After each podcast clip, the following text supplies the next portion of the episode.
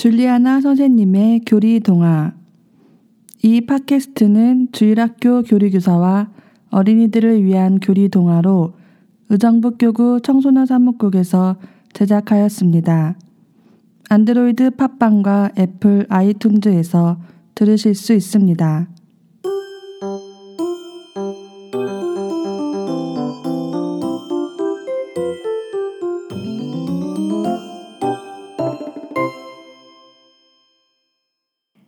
여러분은 거룩하다 또는 성스럽다라는 말을 들어보셨죠? 그건 이 세상이나 사람에게 속해 있지 않고 하늘과 하느님께 속해 있다는 뜻이에요. 음, 물론 세상 모든 만물이 하느님 안에 있지만 일반적인 것이 아닌 하느님 것으로 따로 구별해 함부로 하지 않는다는 뜻이에요. 우리가 내 것과 남의 것을 구분하듯이요. 하느님 것으로 구분되어진 것은 거룩하고 성스럽다고 말하죠.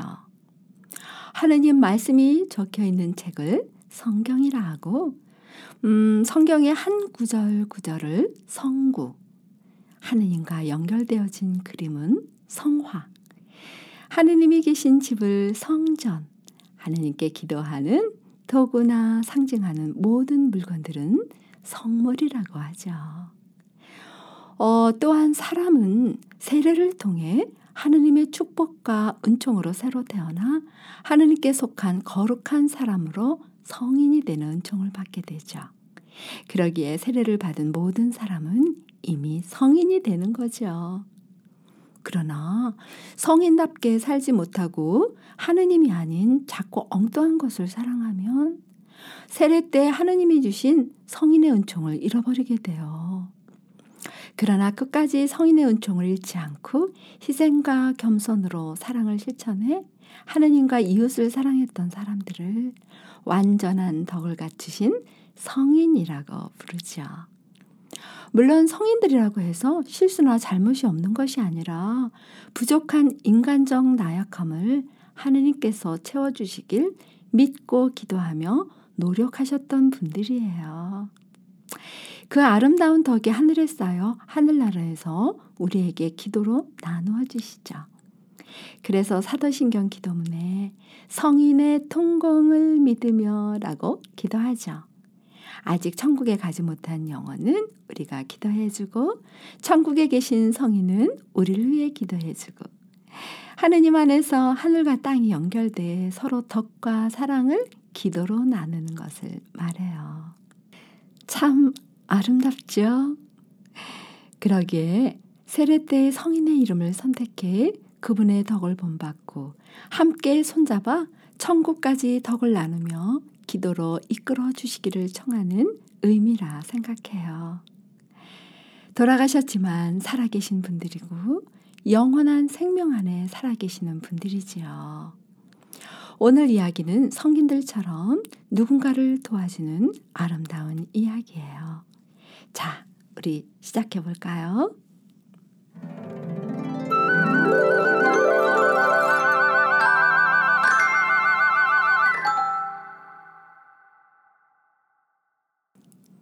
죽어도 살아있는 나무. 어느 날 농부 아저씨는 아기 복숭아 나무를 심고 옆에 기다랗고 굵은 나무를 함께 묶어 놓았어요. 깜깜한 밤 아기 나무는 왠지 무섭고 엄마가 보고 싶었죠. 훌쩍훌쩍 울고 있는 아기 복숭아 나무 옆에서 누군가 말했어요. 엄마가 보고 싶구나. 어, 누구세요? 내 곁에 있는 나무란다. 가만히 살펴보니 농부 아저씨가 함께 묶어둔 굵은 나무였어요. 자, 내가 안아줄게. 울지 말고 저 별들을 보렴. 참 예쁘지? 그제야 처음으로 밤하늘을 올려다본 아기 나무는 하늘에 별이 있다는 걸 알게 됐죠. 와, 반짝반짝 정말 예뻐요. 아기 나무는 굵은 나무 품에 안겨 신기하다는 듯 말했죠. 무섭거나 힘들 때는 땅을 보지 말고 하늘을 보렴. 그럼 별도 바람도 구름도 새도 친구가 된단다. 모두 너를 사랑해 줄 거야. 정말요? 그럼 나도 그랬거든. 네가 모두를 사랑하면 그들도 사랑할 거야. 아줌마는 이름이 뭐예요? 음, 나는 참나무지만 지금은 뿌리가 없어 죽어 있는 나무란다. 죽어 있다고요? 그래. 어, 넌 뿌리가 있어 점점 자라고 언젠가 열매도 열리겠지만 난 죽어 있어 자라지 못한단다. 그럼 나랑 오래오래 살 수 없네요. 아기 나무는 굵은 나무를 더 껴안았어요. 걱정 마. 이제 네가 조금만 더 크면 내가 필요 없게 될 거야. 그때까지 도와줄게. 굵은 나무도 아기 나무를 꼭 안아주었어요. 굵은 나무는 숲속에서 있었던 여러 가지 이야기를 들려주었죠. 사각사각 불어오는 바람과 나누던 사랑 이야기랑 예쁜 아기 새가 나무 위에서 처음 날갯짓을 하던 날 손뼉을 쳐주며 용기를 주었던 이야기랑 아기 나무는 이야기를 들으며 상상으로 그려보며 행복했어요. 아무리 깜깜한 밤에도 무섭지 않았죠. 그러던 어느 날이었어요. 벼랑간 비바람이 몹시 불어오자 아기나무가 소리쳤어요. 아, 몸이 부러질 것 같아요.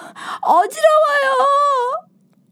훌쩍 자란 아기나무 머리 위로 세찬 바람이 불어왔어요. 어, 자, 자, 내 손을 꼭 잡고 용기를 내렴.